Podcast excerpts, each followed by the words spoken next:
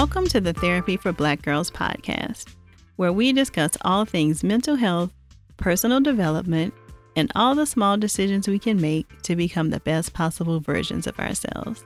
I'm your host, Dr. Joy Harden Bradford, a licensed psychologist in Atlanta, Georgia. To get more information and resources, visit the website at therapyforblackgirls.com. And while I hope you love listening to and learning from the podcast, it is not meant to be a substitute for a relationship with a licensed mental health professional.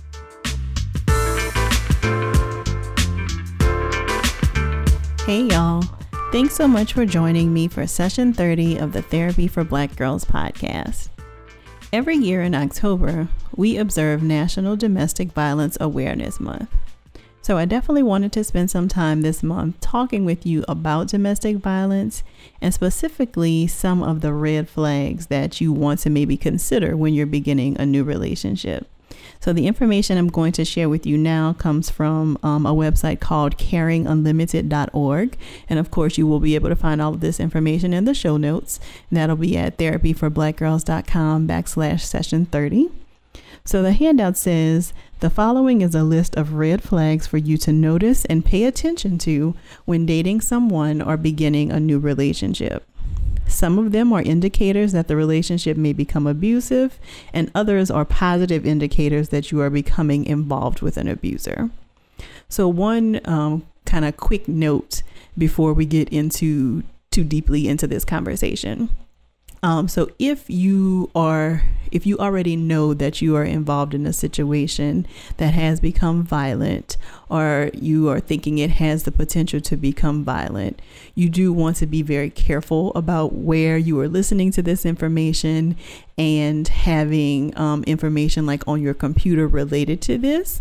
Um, so, a lot of the websites that I'll be sharing with you today have what is called a quick exit. Um, so, it'll be something that will allow you to kind of close down that page on your computer screen very quickly in case the abusive person comes into the room and you don't want them to see you looking at this. So, please do be mindful if you um, are in a violent situation, be very careful about where you're where you're listening to and looking at this information. So, the first category of behaviors that um, we want to pay attention to that could be considered some red flags are around quick involvement. So, is it six months or less before this person wants to move in with you or become engaged to you? Does this person make claims of love at first sight? Do they say that you're the only one who can make them feel this way? Do they pressure you for commitment? The next category of behavior is related to unrealistic expectations. Do they compliment you in a way that makes you seem superhuman? Are they very dependent on you for all of their needs? Do they expect you to be perfect? Do they say things like, I am all you need, you are all I need? The next set of behavior is related to controlling behavior. Does the person advise you about how to dress without asking your advice? Do they pretend to be concerned for your safety or your productive use of time? Do they act like you don't have the ability to make good decisions? Do they become extremely worried or angry when you're late? Do they constantly question who you spend time with, what you did, wore, or said, and where you went? Do they insist that you check in constantly? Do they monitor your phone or email? Do they make you ask permission to do certain things? The next set of behavior is related to jealousy.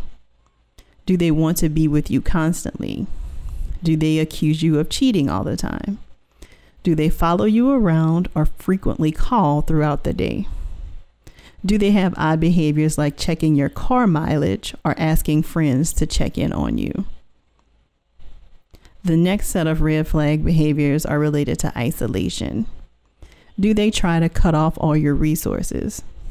Do they put everyone down that you know and say things like your friends are stupid, promiscuous, or accuse you of cheating with them? Do they say things like your family is too controlling, your family doesn't really love you, or that you're too dependent on them? And do they make it difficult for you to go to school or work? The next set of red flag behavior is related to blaming others for your problems. So, if there are problems at school or work, is it always someone else's fault? Do they say things like you're at fault for everything that goes wrong in the relationship? Do they blame others for their feelings?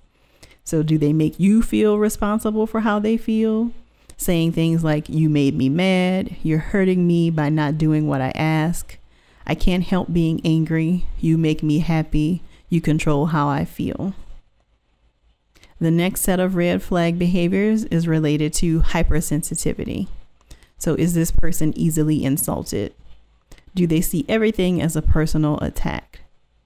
Do they have tantrums about the injustice of things that have happened to them? Do they go off about small irritations? Do they look for fights? Do they tend to blow things out of proportion? The next set of red flag behaviors are related to being disrespectful or cruel to others. Do they punish animals or children cruelly? Are they insensitive to pain and suffering? Do they have high expectations of children beyond their abilities?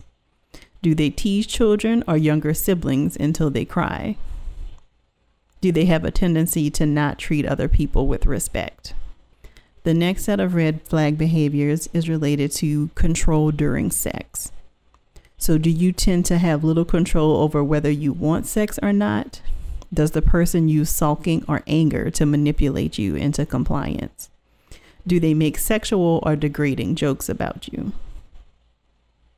Do they believe that women are inferior to men? Do they feel like they are unable to be a whole person without a relationship? The next set of red flag behaviors is related to being Dr. Jekyll and Mr. Hyde. So, do you notice things like sudden mood changes, like the person has two different personalities? Is the person one minute nice to you and texting you positive things, and then the next minute they're exploding? Or one minute they're really happy, and the next minute they're really sad? The next um, red flag behavior that you would want to be concerned about is past battering. So you may hear the person was abusive to someone else they were in a relationship with, and they may deny it, saying it's a lie or that their ex was crazy or it wasn't that bad. The next set of red flag behaviors you'd want to be concerned about are breaking and striking objects. Do they say that they break things as punishment? Do they break your cherished possessions? Do they beat on the table with their fists or throw objects at, around, or near you? And finally, the next set of red flag behaviors you want to be concerned about is any force during an argument. So, do they physically restrain you from leaving a room? Do they push or shove you? So, again, all of these things you would want to look at, and cumulatively, if you have many yeses to the things that I have read off, then you could be in a situation where you're dealing with someone who is abusive. So, I think that when we tend to talk about domestic abuse types of situations, the stereotype or the idea that tends to come to mind is somebody being physically abusive. So, somebody who has hit their partner. But research and researchers who do this work have actually identified at least six different types of abuse that tend to occur in domestic abuse types of situations. So, there is economic abuse. So, things like preventing the person from going to work or sending harassing emails to the person at work or sending nude pictures to coworkers to embarrass you, those kinds of things that interfere with um, your ability to actually make a living for yourself. There's economic abuse, sexual abuse. So, of course, forcing someone to engage in sexual activity against their will. Physical abuse, like we talked about, is the most easily identified. So, somebody hitting you or punching you verbal abuse. So, saying things like you're stupid and always putting you down, those kinds of things. Emotional abuse. So, engaging in manipulative types of behaviors to kind of con- to control you or guilting you into situations that you may not feel comfortable with. And there is also technological abuse. And I do want to spend some more time today talking about that one because I do think with the advent of social media and the increases in technology that we continue to see, it has made it much easier for abusive partners to engage in some of this behavior. And I often have um, clients who will not really be paying attention to the ways that partners are attempting to control their behaviors through technology. So, things like your partner requiring you to um, give them the passwords to all of your email accounts or your social media accounts, or things like going through your voicemail or your text messages. I think that some of those things we tend to um, interpret as, oh, the person just really cares, but it actually is an attempt to control. Um, because in a healthy relationship, you don't need to have all of that access to your partner's personal um, accounts like that. So we shouldn't kind of laugh that kind of stuff off because it definitely can be a sign of something bigger. So, a few examples of um, what people are describing as technological abuse are monitoring your email communication. So, like I mentioned, requiring you to give them the passwords, um, sending you repeated emails or messages. So, you know, you've maybe asked them to not email you and they continue to email you until they get a response. Using your online identity to post false information or to send your demographic information and or pictures to sexually oriented or porn sites. Using using social network sites like Facebook and Twitter to get information about you and to monitor who sends you messages and who your friends are. So again, I think we often see um, jokes online about a partner looking through the pictures that you've liked online and making comments like, oh, I saw you like so and so's picture, you better stay away from them. And that kind of thing, sometimes we interpret as a joke, but again, could be indicative of a much bigger issue. Also, using GPS using GPS devices to monitor your location. So I think most of us are familiar with the different apps and things that are on our phones that allow us to like locate our phone if we lose it, or the things that allow us to use the different um, map applications that we need to kind of travel around our cities. But sometimes abusive partners will also use this type of information and require you to like turn this feature on in your phone so that they can keep track of where you're going. So I do think that we want to continue to pay attention to the way that technology is being used by abusive partners to continue that power and control. So, we definitely could talk much more about this topic, um, but I do want to call your attention to my sister in psychology and podcasting. Um, Dr. Natalie Jones has a podcast called A Date with Darkness, and Dr. Jones is an expert in narcissistic behavior and um, abusive relationships. And so her podcast, I think you really would want to check it out for more information about some of these topics.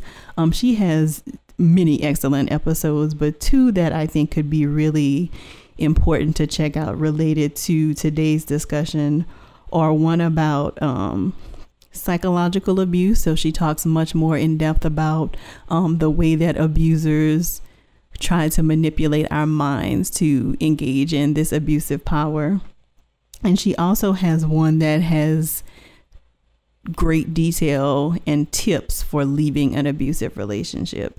So, if that is something that you are struggling with or a situation you find yourself in, then I really would encourage you to check out that podcast because she offers some excellent strategies there to help you to navigate that situation. So, again, the name of the podcast is A Date with Darkness, and I will definitely include that in the show notes. We also had an on the porch question this week related to this topic. So, the listener says, What do you do about possessive ex boyfriends who cause you to feel guilty for ending the relationship or not getting back into the relationship with them. And so we've talked about a lot of this information already, um, but it really is important to note that manipulation and guilt are one of the main um, devices that abusers will use in a situation to try to control the situation. So they will, you know, try to make you feel bad about yourself or guilt you into staying in the relationship probably much longer than you've wanted to because they know exactly what buttons to push. Um, so it's really important to, to note that um, people who are typically abusers tend to be abusive in most of their relationships. So they have kind of mastered this skill of kind of being able to kind of spot the areas where you maybe feel insecure or be able to use some information like from your childhood related to relationships so that they know exactly what areas they can kind of manipulate and guilt you around. And so I think one of the first things related to this that we need to pay attention to is to be compassionate and gentle with ourselves. Um, you know, I think that there is often a lot of times a tendency to kind of want to pick apart our own behavior and figure out what did we do to end up in a situation like this? Or why is this person treating me this way? And i do think you want to just be very gentle with yourself and know that there's not anything that you did that caused this person to be abusive to you. I also think it could be helpful to make sure that you're surrounding yourself with friends and family who believe you and support you so that when this person is trying to engage in this in these manipulative and guilt tactics, that person can offer you a reality check and remind you, hey, you know, that person's just trying to get in your head again. Don't fall for it. I'm here to support you. You know, you want to be able to have supportive others in your lives because, again, remember we talked about um, abusers will try to isolate you. So if you have supportive family and friends in your corner, then it's harder for them to kind of lure you into that abusive space and they can offer a reality check for you. And I would also, again, like I just mentioned, um, suggest that you check out the Date with Darkness podcast because I think it it offers lots of insights around what kinds of things you can do so that you don't um, end up manipulated in these situations again. So please check that out. So I would love to hear your thoughts on today's episode. Um, if there are other things that you feel like you would like to add to the conversation, other red flags that you've seen in relationships that you think other people should be aware of, please make sure to share that with us. Um, make sure to use the hashtag TBG in session. You can find us on Twitter at Therapy for the number four B Girls, and you can find us on Instagram and Facebook at Therapy for Black Girls. If you are looking for a therapist related to these issues or other issues, I would strongly encourage you to use the Therapy for Black Girls directory to find a therapist in your area. You can find that by going to therapyforblackgirls.com backslash directory. And if you are a therapist and would like to make your information available for people to easily find you and work with you in your practice, please head over to therapyforblackgirls.com backslash being listed. And I definitely want to continue this conversation with you over in the Facebook group. So if you are not a member of the Thrive Tribe, then please join us over there. You can find that at therapyforblackgirls.com backslash tribe.